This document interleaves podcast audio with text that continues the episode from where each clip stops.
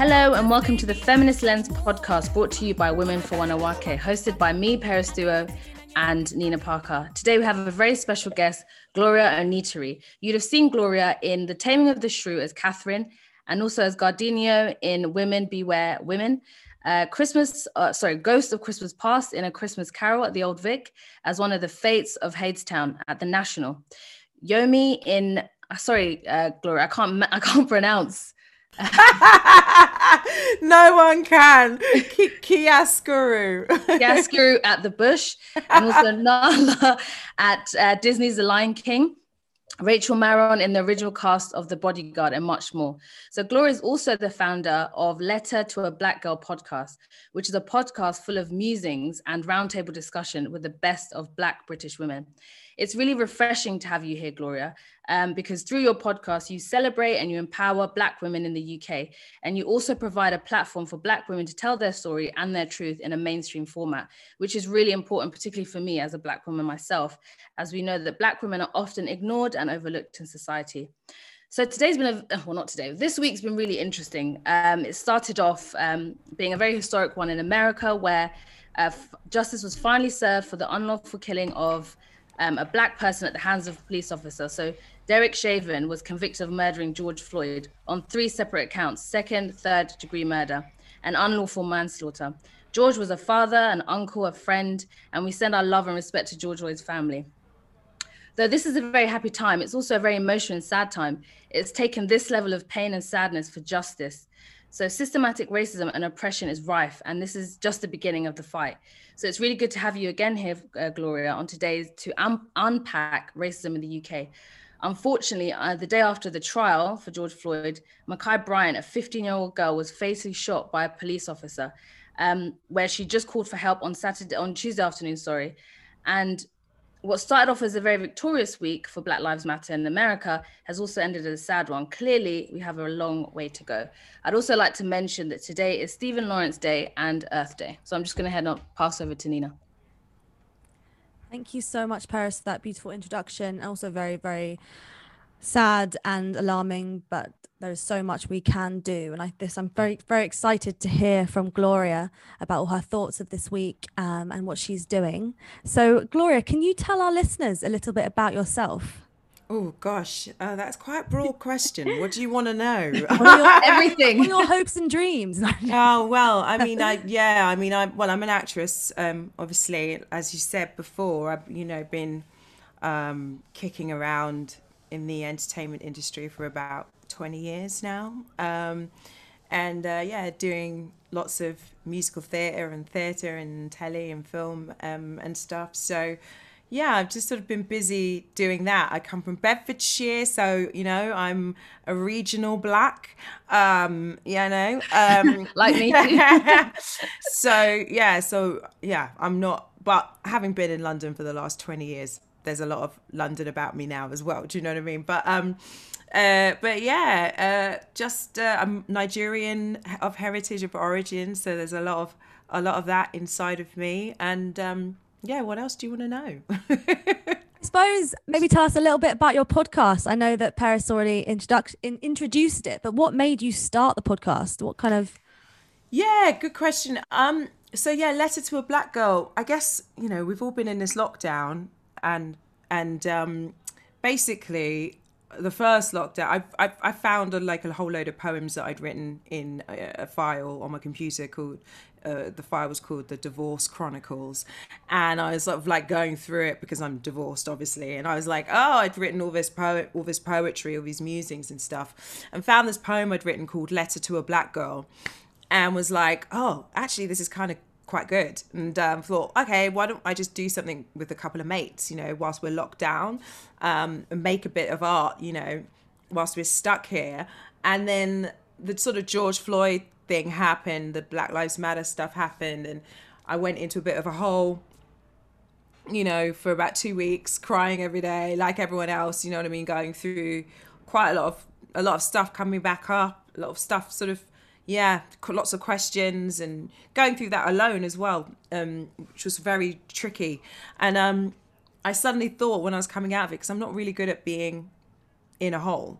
So I'm always like, okay, what's the solution? What am I going to do? Do you know what I mean? And I sort of said to myself, well, how can I be of service?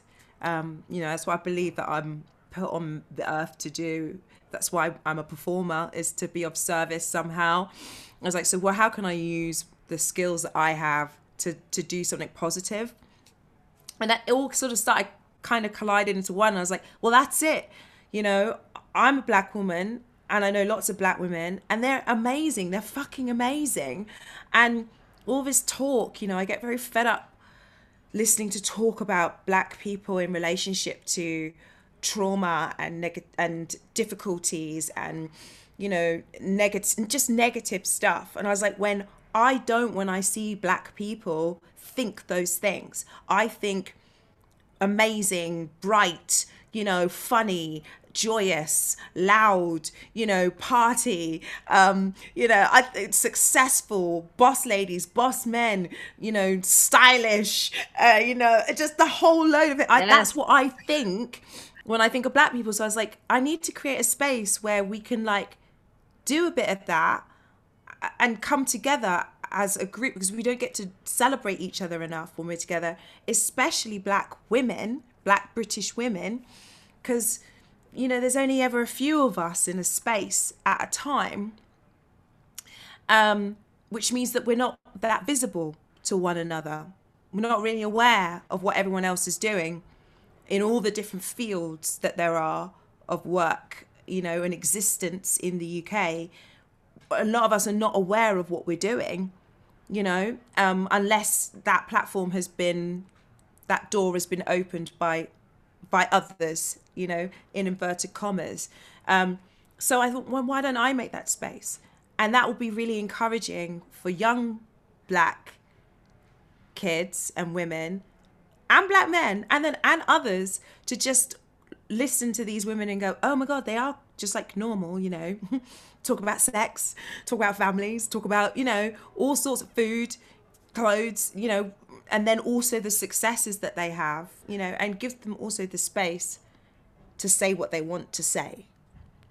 Yeah, and I think that's um, what I well why I really like your podcast is is you're a black woman telling black women stories because as a black woman myself, whenever I've seen black women being highlighted or celebrated, it's always by a white person, namely a white man, a big producer somewhere in America or whatever and and particularly in the UK, at least we have like Tyler Perry, who who showcases stories of black of black people. But again, he's a man, so I think it's really good to have you using your platform and your connections to to speak to black women and, and share their stories. And um, just to go back on, you know, obviously being an actress and a singer, what how how has it been in your industry being a black person?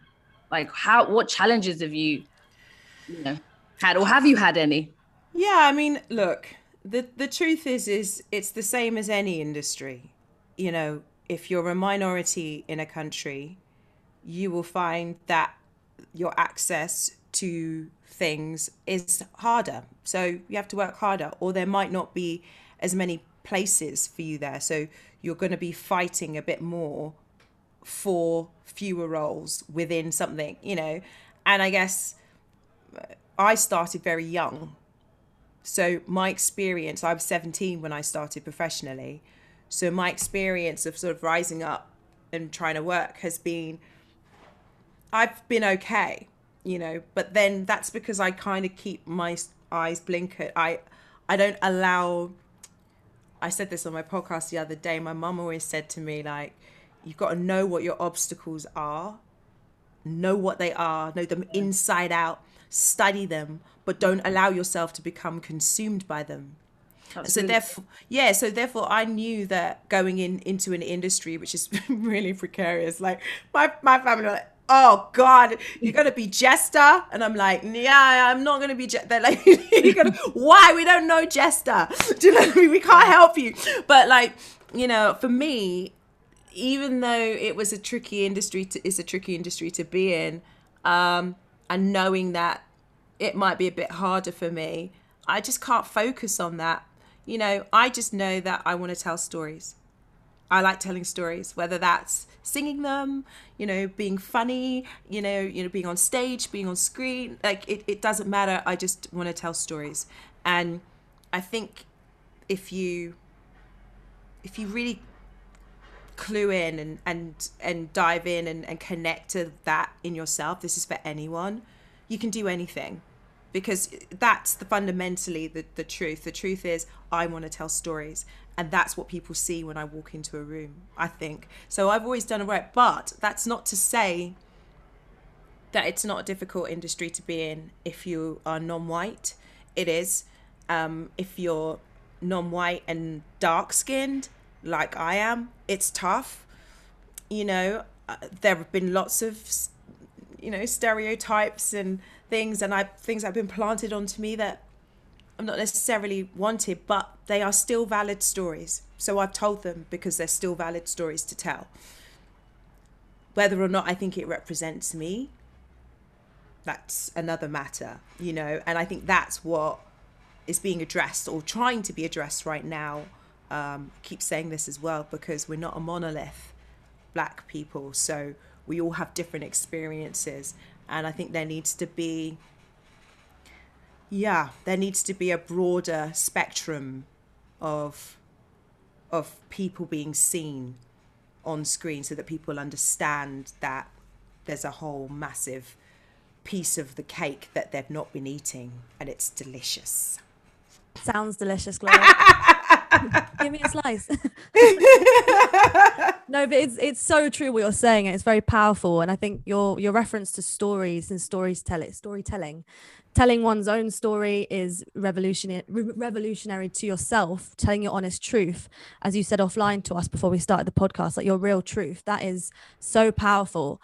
And i think um and then in terms of representation yes like whilst because i've grown up in london and have a, have a very like me and my friends all from different places uh, we're mixed gendered mixed race different all from different areas and things but all from london. And i think um but then i have a very skewed um a very skewed vision i'd say of of equality because london has been um I, am again this is from a, a, white woman's perspective in a very diverse school but it seemed like it was worse in other places. So we'd think well it's worse you know it's worse in america it's worse outside of london but it's still bad in london. And we think about london as the epicenter of creativity the fact that all these creative beautiful businesses are still not kind of representing the, the truth of people. It's just we're all seeing we're all not seeing the truth and I think mm. when um in terms of representation, so if there's if there's like three women on in a film or five, it seems like a lot in film is is one black woman. Why can't there be four black women and one white woman? Or like why is it it just seems like there's just not enough equality on our screen. So I think it's so amazing that you are kind of you've chosen this path of storytelling, representation, and now you're doing activism as well. So it's just really inspiring. Oh, thank um, you. Yeah, do you know what? But it's no, but what you're saying is it's so it's true. There's not enough across the board, but like I do think that we've got to be careful because you know yes we want to see it does it should be anyone anyone should be able to do anything you know if they're right for a role cast them in it you know, if it works, cast them in it. But I also don't think it's wrong to have three white women and one black woman because that is a real experience. That was my experience growing up. Mm-hmm. I was the only black girl in my year at school for seven years.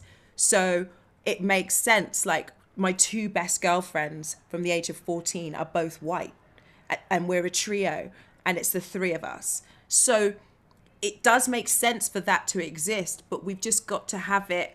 It, there needs to be a broader spectrum so we see it, it going you know see everything in different guises across the board so that that's not it's not one isolated it's not the only and that's the issue it's not we don't want that it to be that but we just want it also to be this stuff too and i think that that it's important to remember that and i think it's important for people when they're talking about race and equality and all of that stuff that nobody's saying we don't like what is.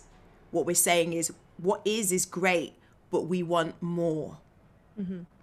because there's a fear when you're told i think you know i put myself as an empath into the position of people who think that they're doing all right and it's like you said not that bad. It's not that bad in london.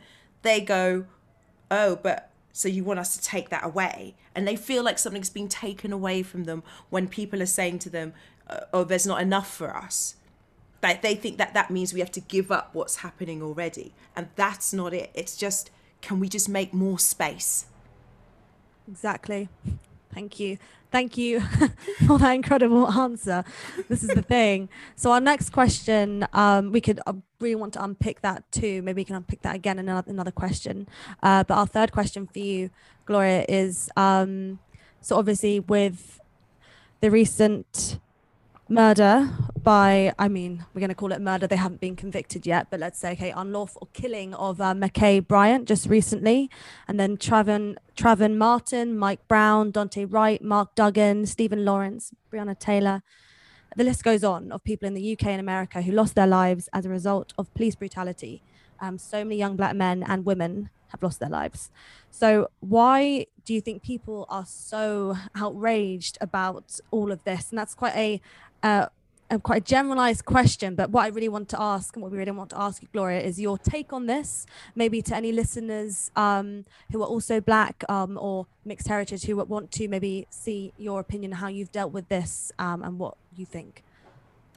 Why are people so outraged? Well, I mean, it's obvious, isn't it? It's just, you know, there's different levels to look at it. You've got police who are supposed to be who are paid and by our paid paid, you know by literally us by the citizens um us there to protect.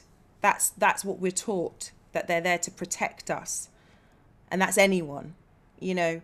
So if you see police just killing people and not de-escalating before they're killing that's worrying so you've got that at one level. It's like, how have we got sort of governments and then a police government? Like, what kind of world are we living in? What, when we talk about democracy, what is this? You know, um, we don't have a military government, but it feels like if police can just shoot anyone down dead whenever they feel like it and then not be held accountable for taking the life of somebody or using too much force or too much aggression to that injures somebody you know the number of times we've also heard of people who you know have had their arms broken you know by being handcuffed and held down and do you know what i mean? By police.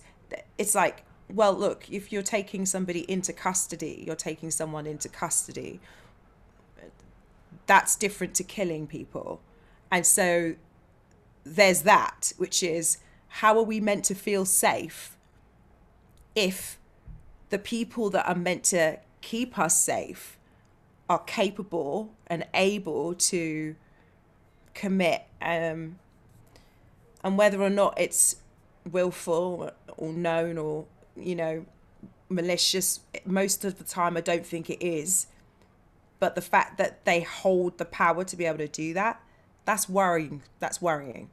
And that needs to be addressed. So there's that level, which is just simply let's just discuss what police brutality is and police power.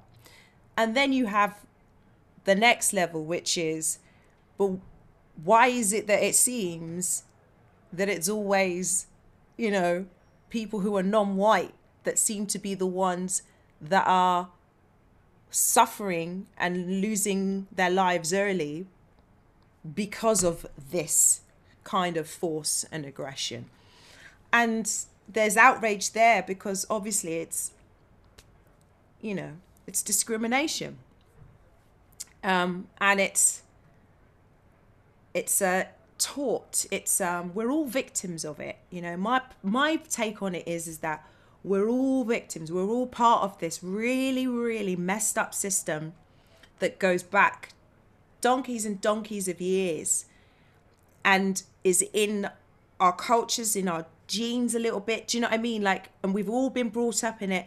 And there's a whole chunk of white people, I think, who somewhere deep down inside don't know why they have a fear of black people. Mm-hmm. They don't understand it themselves, mm. but it's a subconscious thing. They have a, a natural fear of the bodies of black people I, I don't get it because I know black people are soft and gentle and probably the gentlest people that I know, to be honest. But there is a fear there. And so then when predominantly those people who might carry that inside of them somewhere, not knowing how or why it got there. Some yeah. people, of we know obviously that they are outwardly, it's openly racist and blah blah blah. There are some people who just don't know that they're carrying this thing, mm. and then they're in law enforcement, and then they're wandering around with guns. You know, that's a problem. Mm. So, I guess in a way, you know, because this is quite a broad question that you've asked me. You know, it's it's People are outraged because they don't feel safe. That's what it is, fundamentally. And it's everyone. Yeah. It's everyone. It's not just black people. Everyone is questioning people who grew up and live in a democracy are questioning why they don't feel safe, how it is that we were brought up to believe that this, this institution is there to protect us, but clearly isn't. And also, the double layer is, and they just kill black people like that. Yeah. And I remember I was talking to some friends at the beginning of last year when the Black Lives Movement, you know, went crazy just because of what happened to George Floyd. And and somebody was saying, but why are we so upset about George Floyd though? Because as Nina read out the names, there's been a number of people, and you know, Stephen Lawrence has been 28 years. Why? Why? Because I I can't even explain it, Gloria. Why I'm so upset about what happened with George Floyd. More well, it's well, it's obvious. I heard. I'm well, like, it's obvious. No, well, it's it's not that you're more upset about George Floyd. It's mm-hmm. not that. It's because it's a compound. It's compounding because that was, you know, a lynching live on television that we were all watching, and that One was of the gross. Most disturbing videos. I like. Yeah, and I think that that's that's why yeah. that's why you were outraged because it was like it wasn't like a video from the day yesterday, a couple of seconds of something, or just a little you know newspaper article. It was nine to, to nearly ten minutes of literally watching somebody yeah die. And most people have never seen someone die.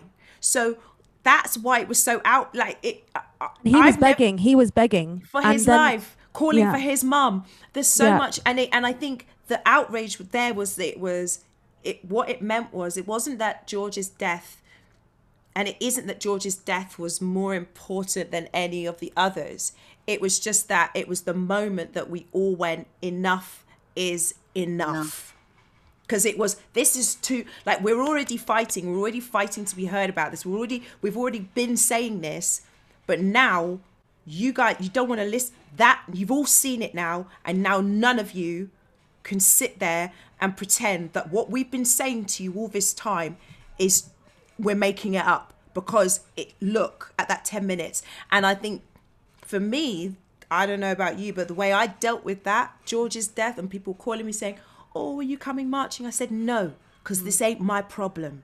Yeah. This is your problem. So you need to go out and fix it oh, because we've been saying this for time. Mm. And I don't need to, I live this. So I don't need to change anything that I'm doing. I need to keep doing what I'm doing, which is just trying to live my life. You, on the other hand, have not been doing anything about this. So enough is enough. Mm.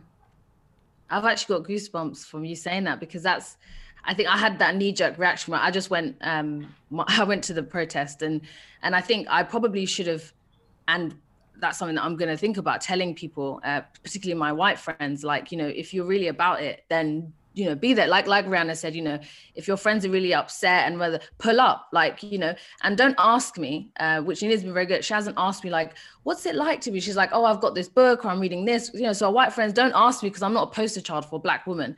You know as i say we have very different experiences. So if you're white and you really care you need to go out there and and educate yourself. And that's really the most important thing. And that's the way you show us support and solidarity that you're you're interested. It's not just a tick box that like this unconscious bias crap that we have to deal with at work, which makes me so so angry. Um, yeah, but also, you know, the thing is, is about the books. You know, people saying to me, "Oh, you, you know you should listen to this person speak about this. You know i was listening to this podcast and this person was talking about i said i don't need to listen actually to other black people talking about the problems in relationship. I don't need to. That's for you. Mm.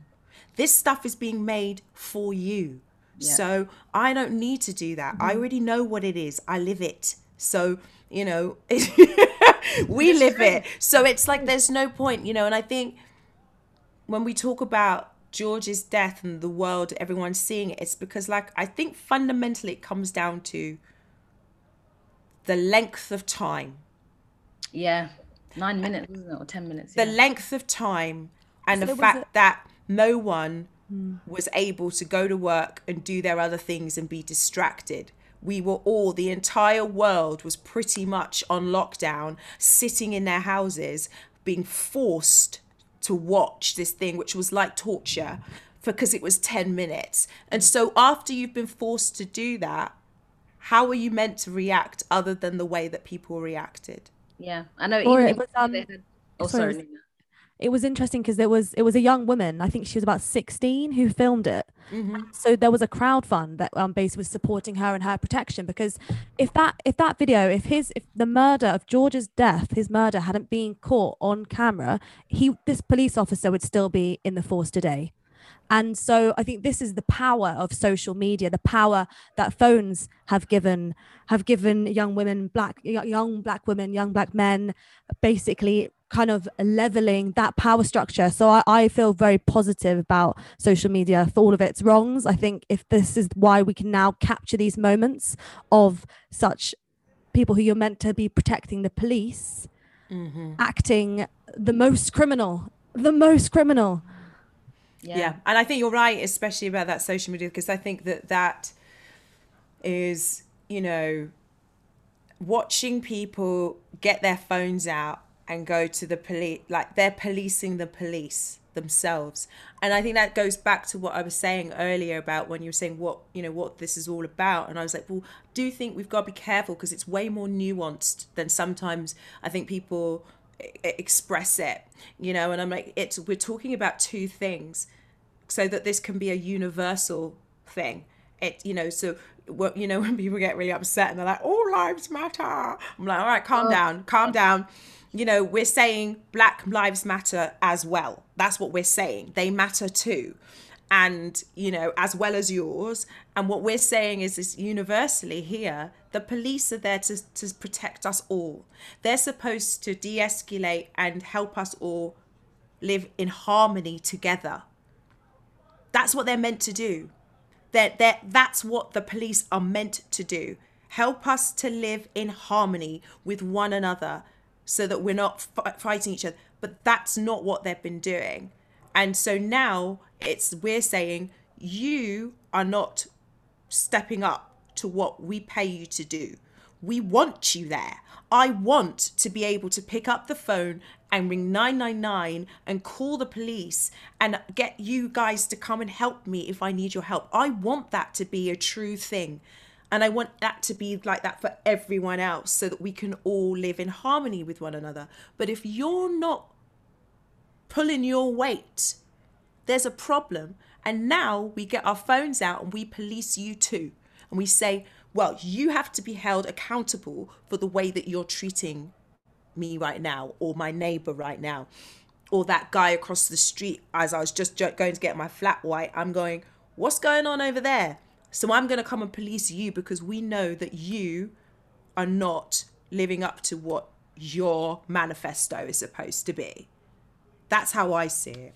Yeah, and I think that's the way people should should see it because they are there to serve us and to do a job. Yeah. us, and no matter whether you're rich, poor, black, white, whatever. So, you know, this should be a problem, which I think that's what you're trying to say. It's everyone's problem. It's not ju- just because you're not black doesn't mean Exactly. problem. Just because you're not Asian doesn't mean just because you're not white doesn't mean it's it's all our problem because there's a fundamental issue. There's like a it's like a parasite. It's like a disease in this institution because we also know that they are very sexist towards women. We we also saw in um uh, I may destroy how they treat women uh, as a result of rape and and also men, gay men, gay black men. How interesting! It's funny that it's, it's it's a gay black man that was, you know, dismissed when he said he was raped because he he had sex with that guy once, and so it was absolutely ridiculous. But on a relate kind of a related point is because in the meat, so it's again about media and protection and treating everybody equally. It's about in the last couple of weeks or maybe months, we've seen a lot of coverage about Black women being five times more likely to die in childbirth than their white counterparts. So,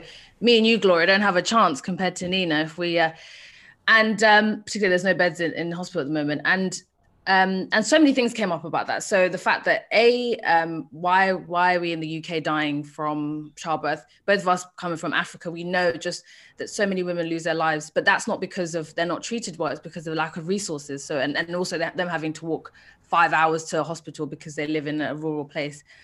Um, what is the role of doctors? What the hell is this about? And then also the fact that Rochelle Humes from the Saturdays, they felt was best placed to present this story as a mixed race woman who is in a pop band um, rather than um, Candice uh, Brathwaite, who's a dark skinned woman mm-hmm. with a black husband. I'm sure she had a white husband that, again, they might have let her say something, and black children. So, I've said a lot there, but what was your take on that? Because I, I'm outraged because I was always, I'm looking forward to having children. I really want children, but now I'm thinking, hmm, should I go to Africa? Should I go to Kenya and have my baby? Because I probably have a better chance than I would here.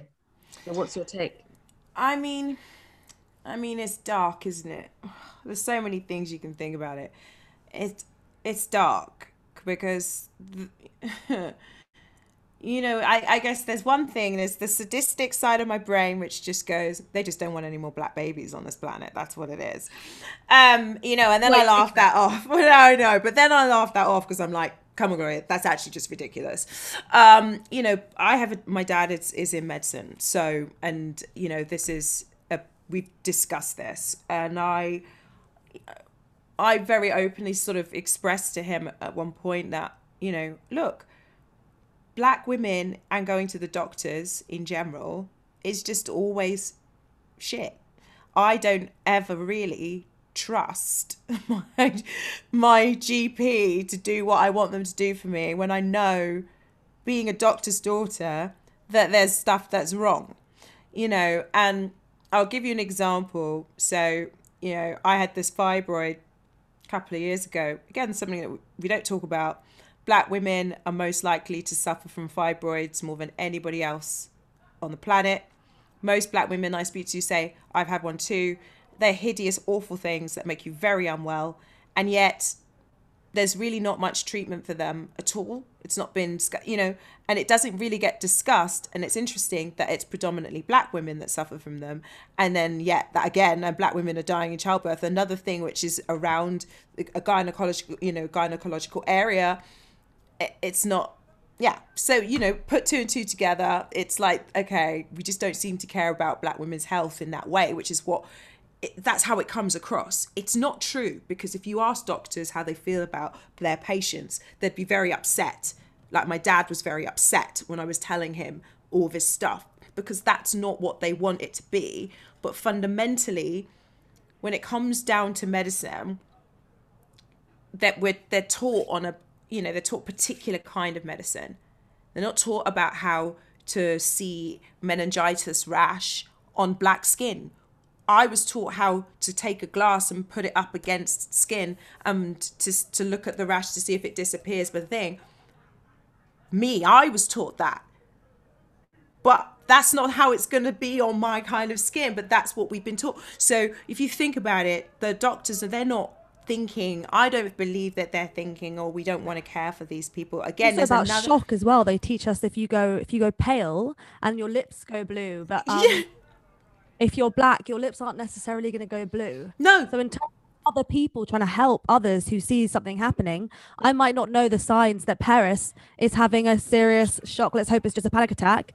But you know, because you're not taught, taught we're not taught it, and it's and so again, again, I think it's again we're all victims again of a particular thing. It's I, I just think of something that is from day gone days that have gone by, and that's what needs to evolve and change so that you know this doesn't happen. But the thing about the fibroid, just going back to that quickly, was that I knew I had had this issue, and I'm very good with my body, and I knew that there was something wrong. I thought it was like a little knot. Started to get bigger. I went to get a, a, a stomach massage, an abdominal massage, and the lady really blessed. She was like, "No, darling, it's not a knot. It's fibroid." And I was like, "What's that?" And she was like, "And it's really big." And I was like, "Oh, oh shit!"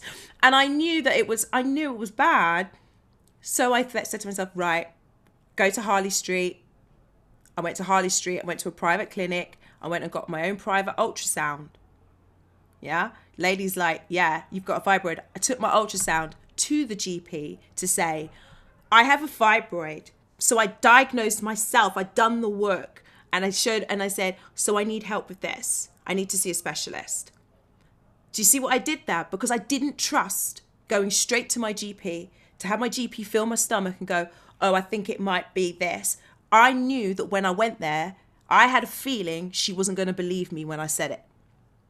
I fundamentally felt like I was going to go to my GP and when I told her that I was in pain or that I had the fibroid or I had this, she wasn't going to believe me. And that is what it comes down to with black women and medicine in this country. And I know it's in the States as well, but in this country, is that they don't trust that when they tell doctors that they have a problem, that they're going to listen. So when a black woman says, I'm in pain, which is what's been going on with this childbirth situation, something's not right, I'm in pain, they don't listen. They don't believe them until it's too late. And a lot of these stories that we've heard, it's been like they could have done something earlier. That baby was breached, but they didn't check properly because they didn't believe. When the lady said she was in pain, then she had the baby, she bled out. They don't listen and that is why it's, it's like why are they not listening to black people who are saying black women that something's not right and then also i think there's a lot of black women who don't say something's not right completely because they don't believe that the, when they say it they're going to be believed Mm. like my example that I just gave you. And that's therein lies the problem trust. And everybody keeps saying the same thing about this vaccine. Why aren't the ethnic minority, you know, the non white people taking it? It's because they don't trust. Yeah. I've just looked up a statistic because I was thinking whilst you were talking, Gloria, because I've a few friends, a few friends, one of my closest friend is a nurse and she. Yeah. She's British Jamaican, and we haven't spoken about this.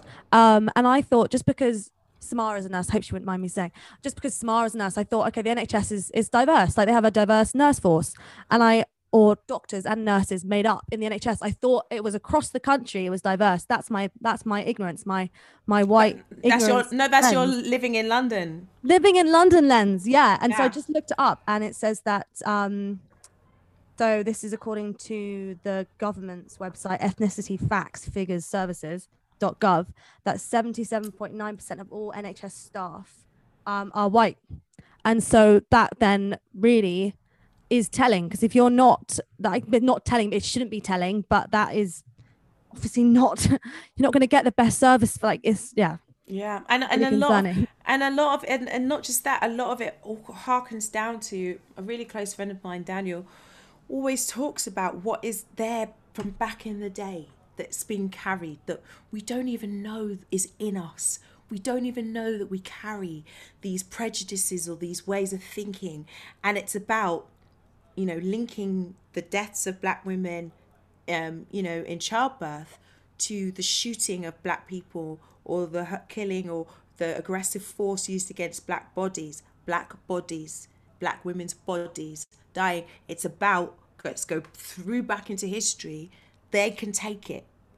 Completely. I wanted to say that actually yeah. Yeah we that they can take it. So it's like you know uh, uh, uh, uh, Uh, it's that whole oh you're a strong woman. Like black women hate it when people say that to them. Like it's like just I don't want to be strong. Today Exactly. I'm today I'm tired. I'm Yes. weak. I don't want to be strong. You know why do sometimes if I'm strong, I'll tell you when I'm strong, but don't tell me that I'm strong. And it's like, why do you always assume that I'm strong? So then there's this whole thing of like black young black girls' bodies don't need protecting in the same way.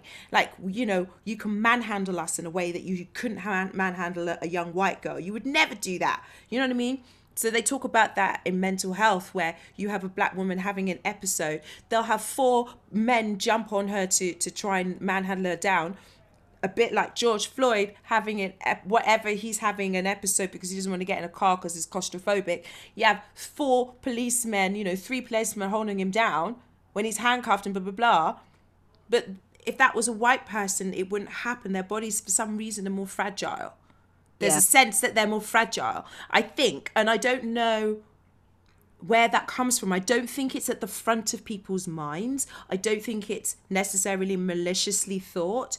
There's just something that we're all carrying that, you know, mm. and I think as black people, we also feel like as well, I've done it myself, that I have to be strong. Yeah. I have to present myself in a particular way that says I'm unbreakable mm. because of the stuff. So we're all part of it's The all narrative, the yeah. nasty, dirty little narrative story. It's horrid. It's the worst story. Yeah. And we don't realize that we're all part of it and we're all feeding it. And the only way for us to get out right now, I keep talking about the age of Aquarius, is to start a new volume of humanity, which is what I think we're doing. Because people keep saying this is a new chapter. I'm like, I don't want a new chapter because that's going to be the same old, same old, same old shit that we're going to be carrying from the previous chapters into this one. I'm like, let's just close the volume and open up a new volume with a big old fresh page and start from there. Start Yeah. with what we have. Start with what we all think now, not what we've been carrying. And I think a lot of that stuff is what's been carried from slave trade through middle passage through to do you know what I mean? And it's fears on both sides.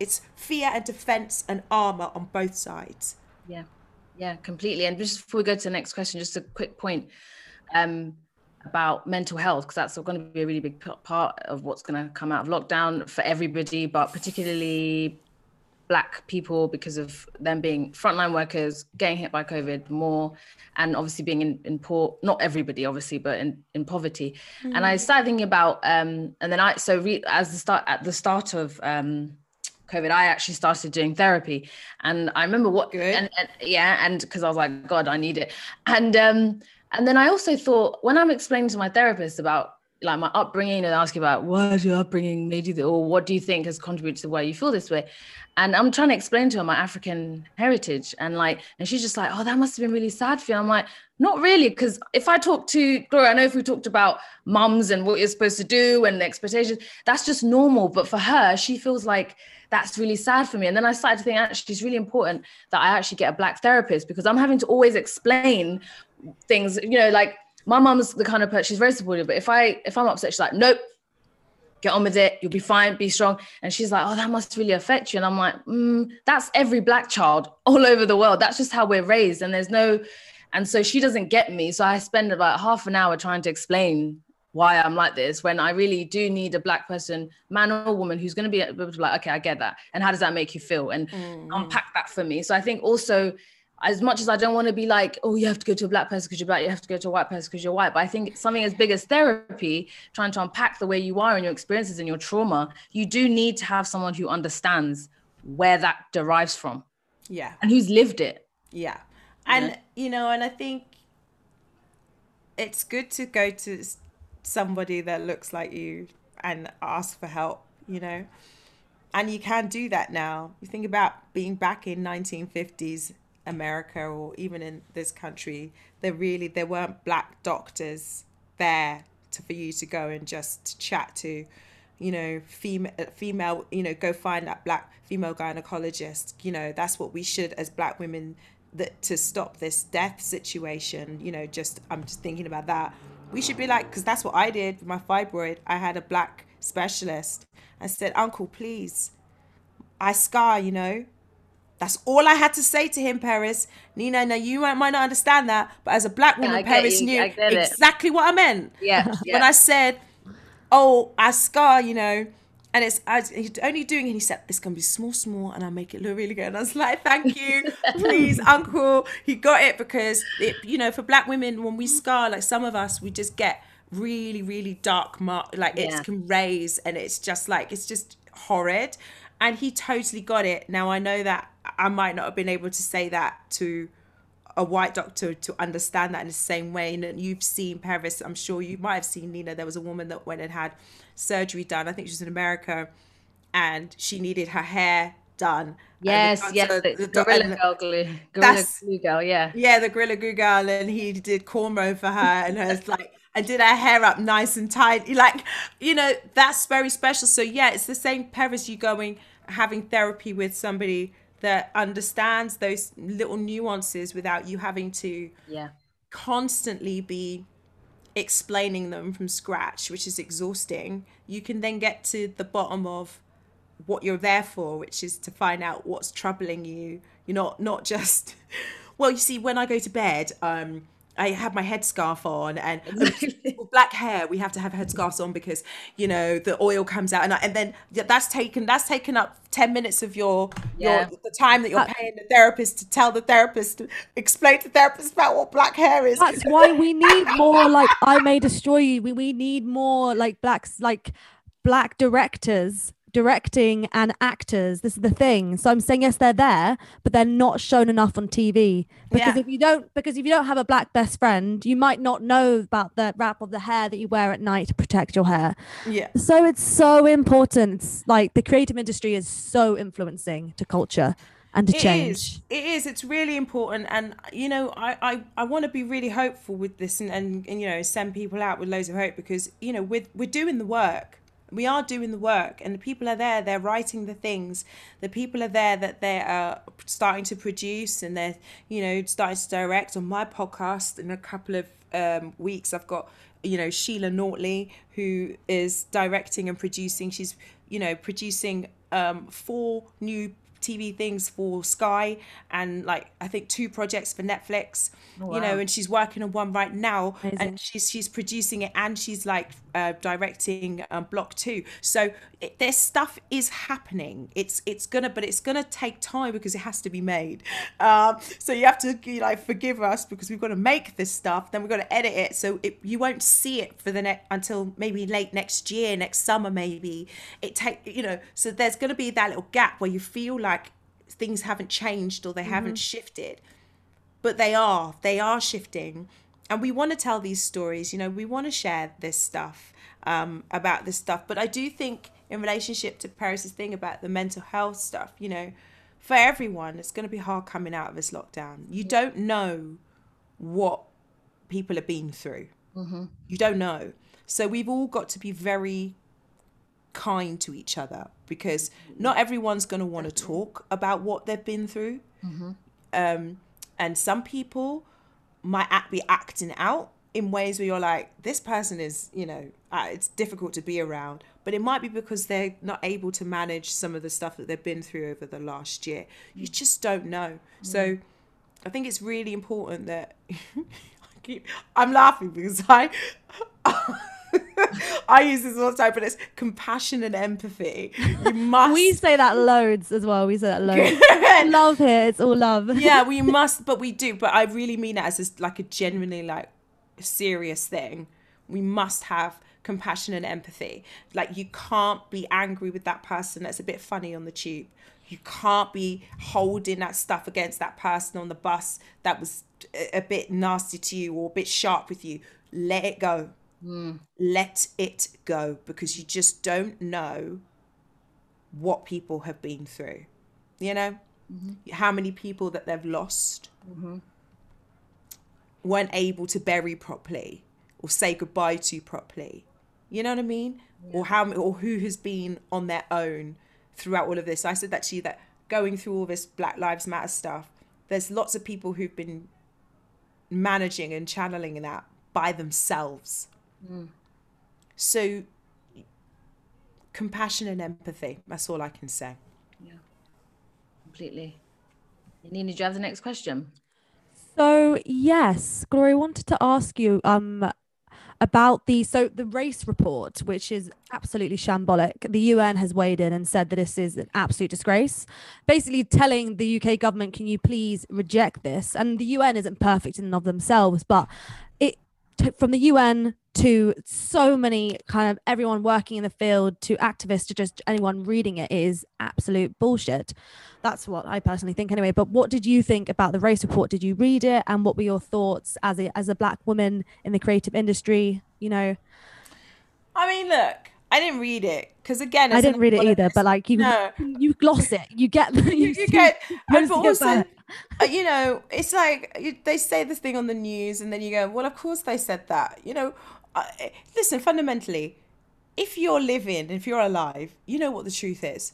So you're you're either going to accept that report because if you're living, if you're alive, you will know what the truth is. Let's just let's all just be honest about it. We all know what the truth is.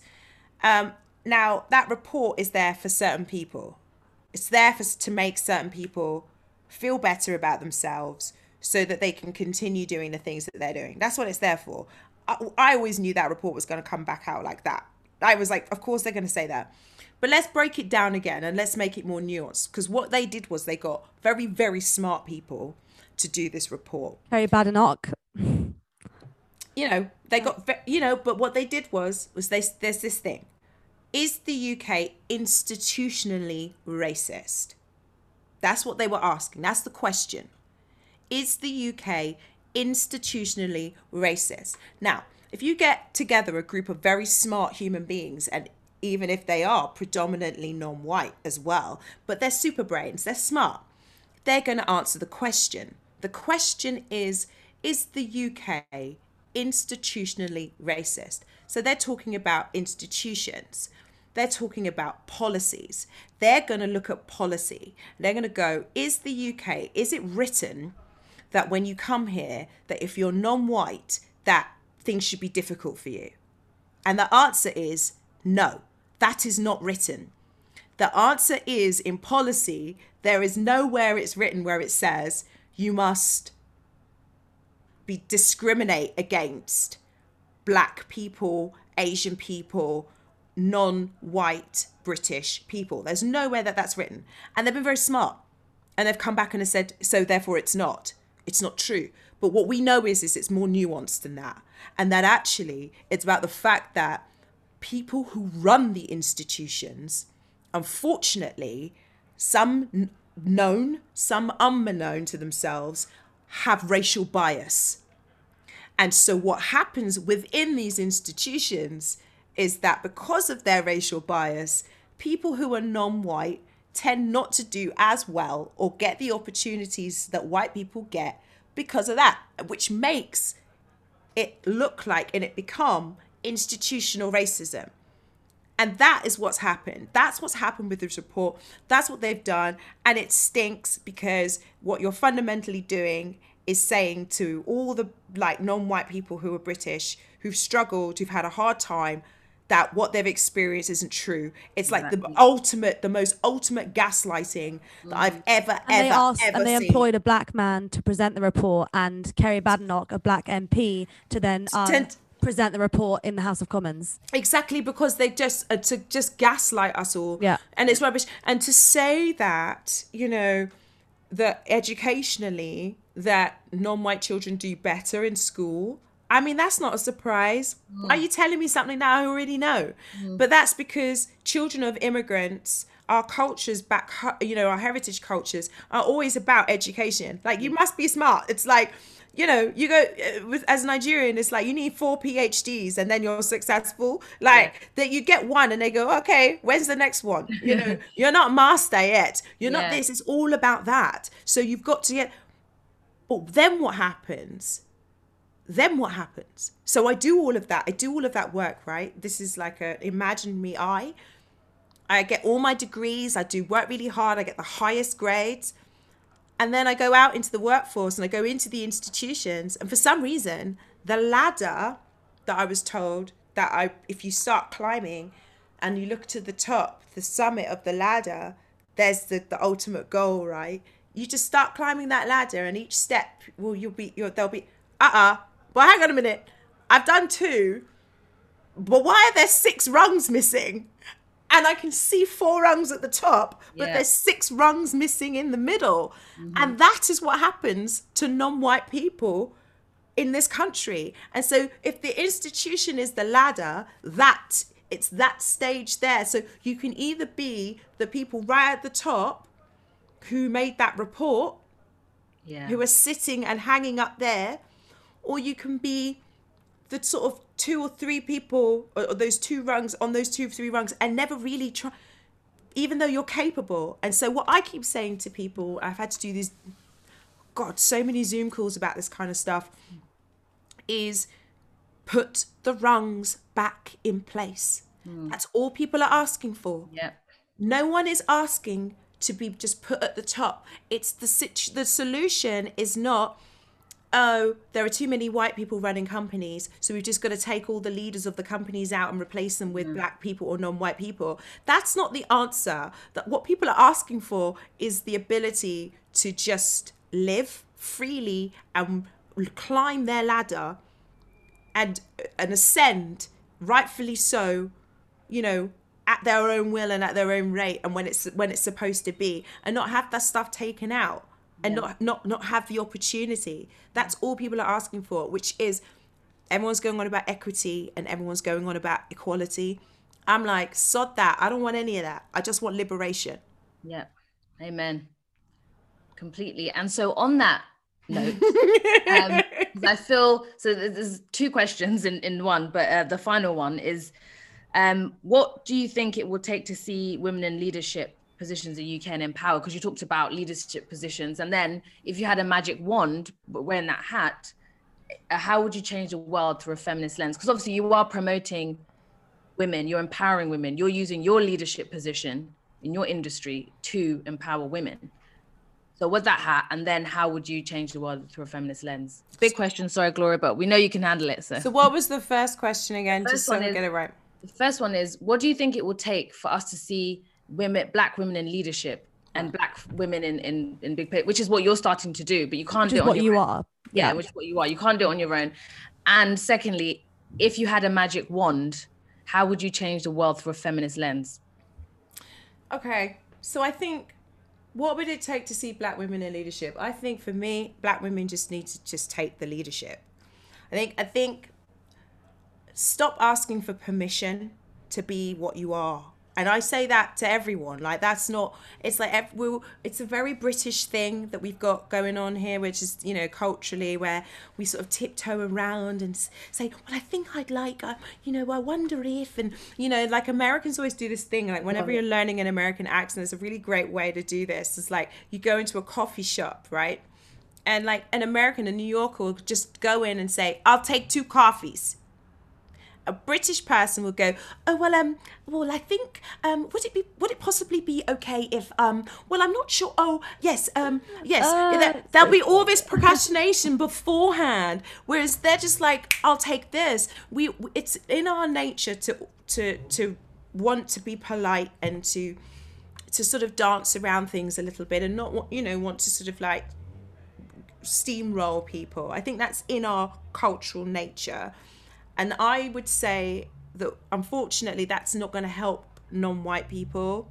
You know, even though there's lots of us who are British non-white who culturally went to these schools, we have that in us, but it's not going to help us in the big wide world. So you have to get off your ass and do it. If you decide you have an idea and you want to try something, try it because it might be shit, it might not work.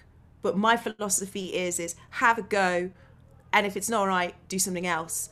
But just do it and don't ask permission. Stop trying to knock on doors where the environment is not particularly con- like there for you. It's not set for you, you know. And to be honest, when you do get in there, you don't like it anyway. So why don't you just keep, go and do your own thing, and start inviting the people that you want to be with you with you, and you'll see it grow. You'll see it grow. And I think, you know, it's all talking about what it would it take to see these black women in these positions.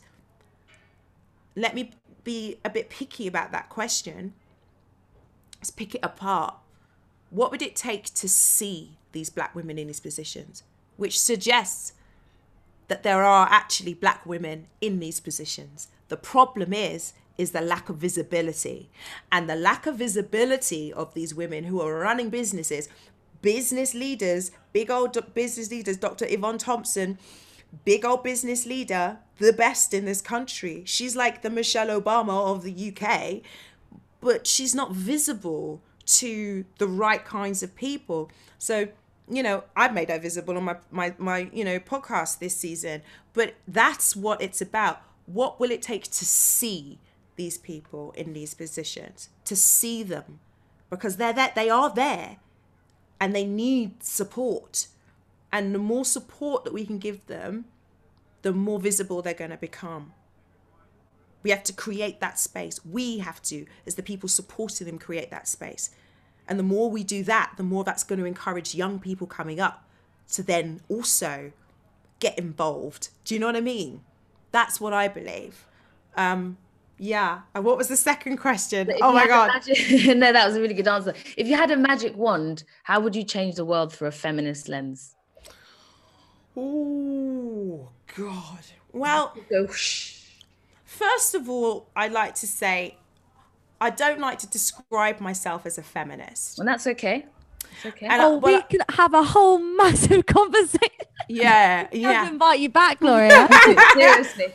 Well, I would say that because I'd love to invite you back. yeah, but I say as a fe- I don't like to describe myself as a feminist because I feel I don't like labels. Right. Um, because I think labels are very dangerous because they they leave you open for interpretation of other people about what you are. So I think it's really important to be specific about what you are so that no one gets confused, especially when you're non-white because people tend to always go down the negative path in relationship to when you say that. So they'll go, she's feminist, then she's black, she's definitely angry, and she's right. probably and she's probably a lesbian. like they will like, but they will layer they will layer all this stuff onto you, Reaching. and I just think exactly. And so I think I've always learned that mm-hmm. to get through life to the thirty six, almost thirty seven years that I'm at.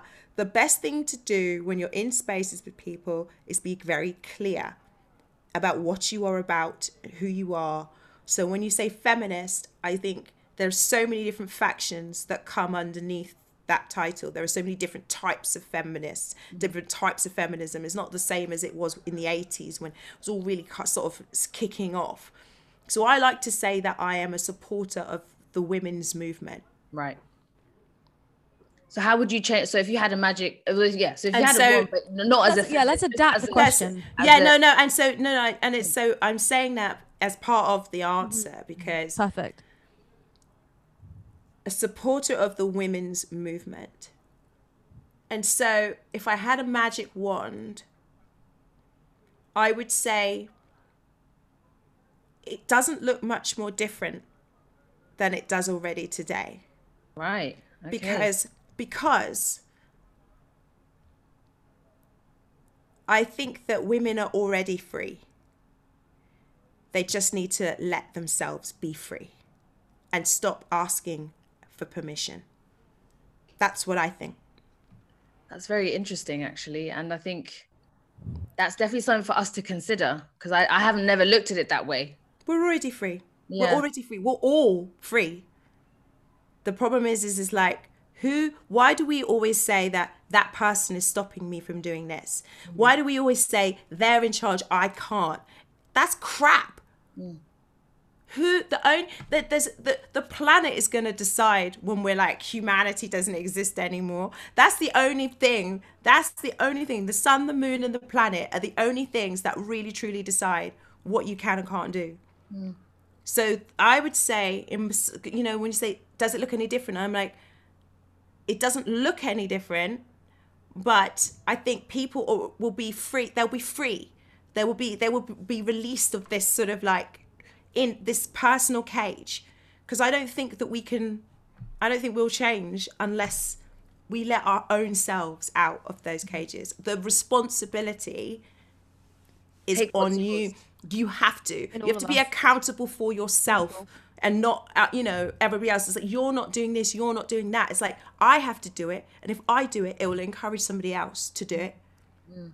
and somebody else to do it. And then we're all then in a di- we're all doing the same thing but we're just doing it on at a different frequency. Do you know what i mean? that empathy and compassion that you spoke about too gloria that is just that is earth moving and world changing.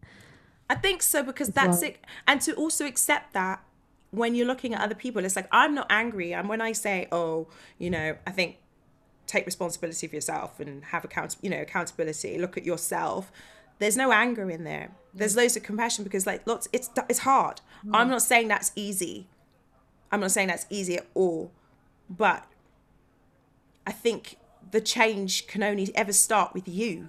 Yeah, amen. That's really and if if, if you're not living it then why Yeah, should somebody else change you know yeah, and that's what we've seen with the Black Lives Matter movement. We've come out now, and people are saying no, enough is enough. So I guess that's that's I can connect that more like easy in terms of saying, you know, people have just said we're sick and tired of complaining that we're being killed on the street. Now we're like, whatever, we're going out, and even in the workplace. I mean, I've been more vocal about race in work than I have ever been because I've been scared. But it's like, why have I been scared? You can't fire me because I say you know and and women as well saying no i i have i've, I've just had a child. I want maternity care maternity leave you know and you've got to give it to me. And if you don't i'm going to take you to court you know. But again it's uh, as you say it's very very difficult and some people are not as educated or don't have the the economic means or the information to do it. And so i think also letting everyone know that they can do this too like in your mm-hmm. position what you're doing you know? Well that's what this platform you can do it too.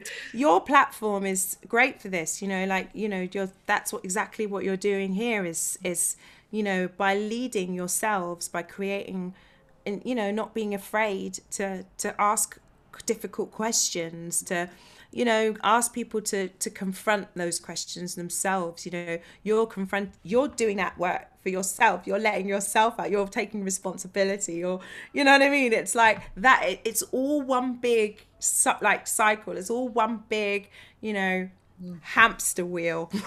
Gloria, that we're all I feel, honestly, I feel so so inspired and Yeah, and too. so learned and so just such a exactly inspiring.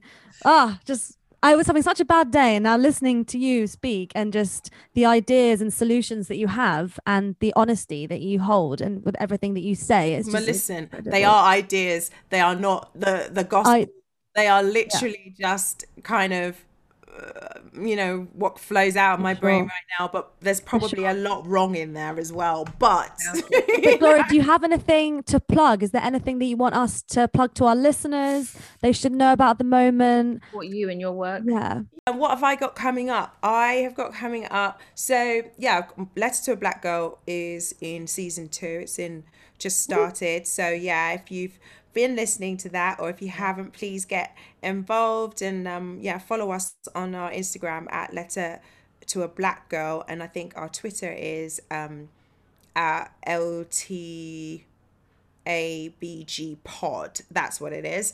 Uh, I hate Twitters, which is why I, I can't even remember what it is. um, but um, uh, and then um, so that's season two of that. So yeah, listen in and subscribe.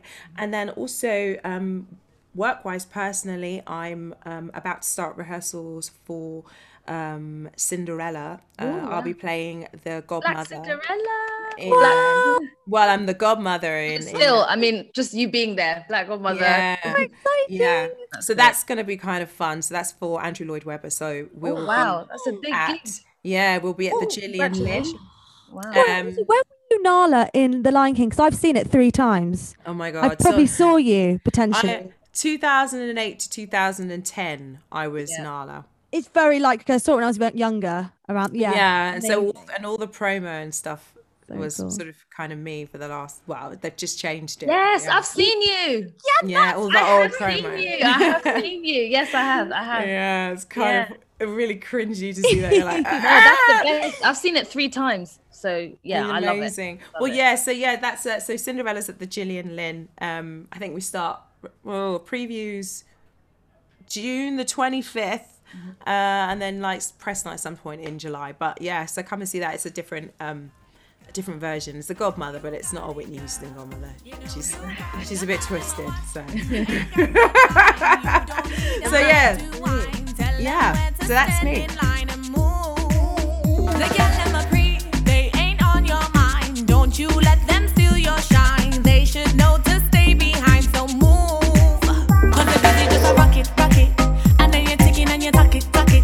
You put the plug in on the socket, socket. Electric, just a pop it, pop it, pop it, pop it. Girl, you want it, want it.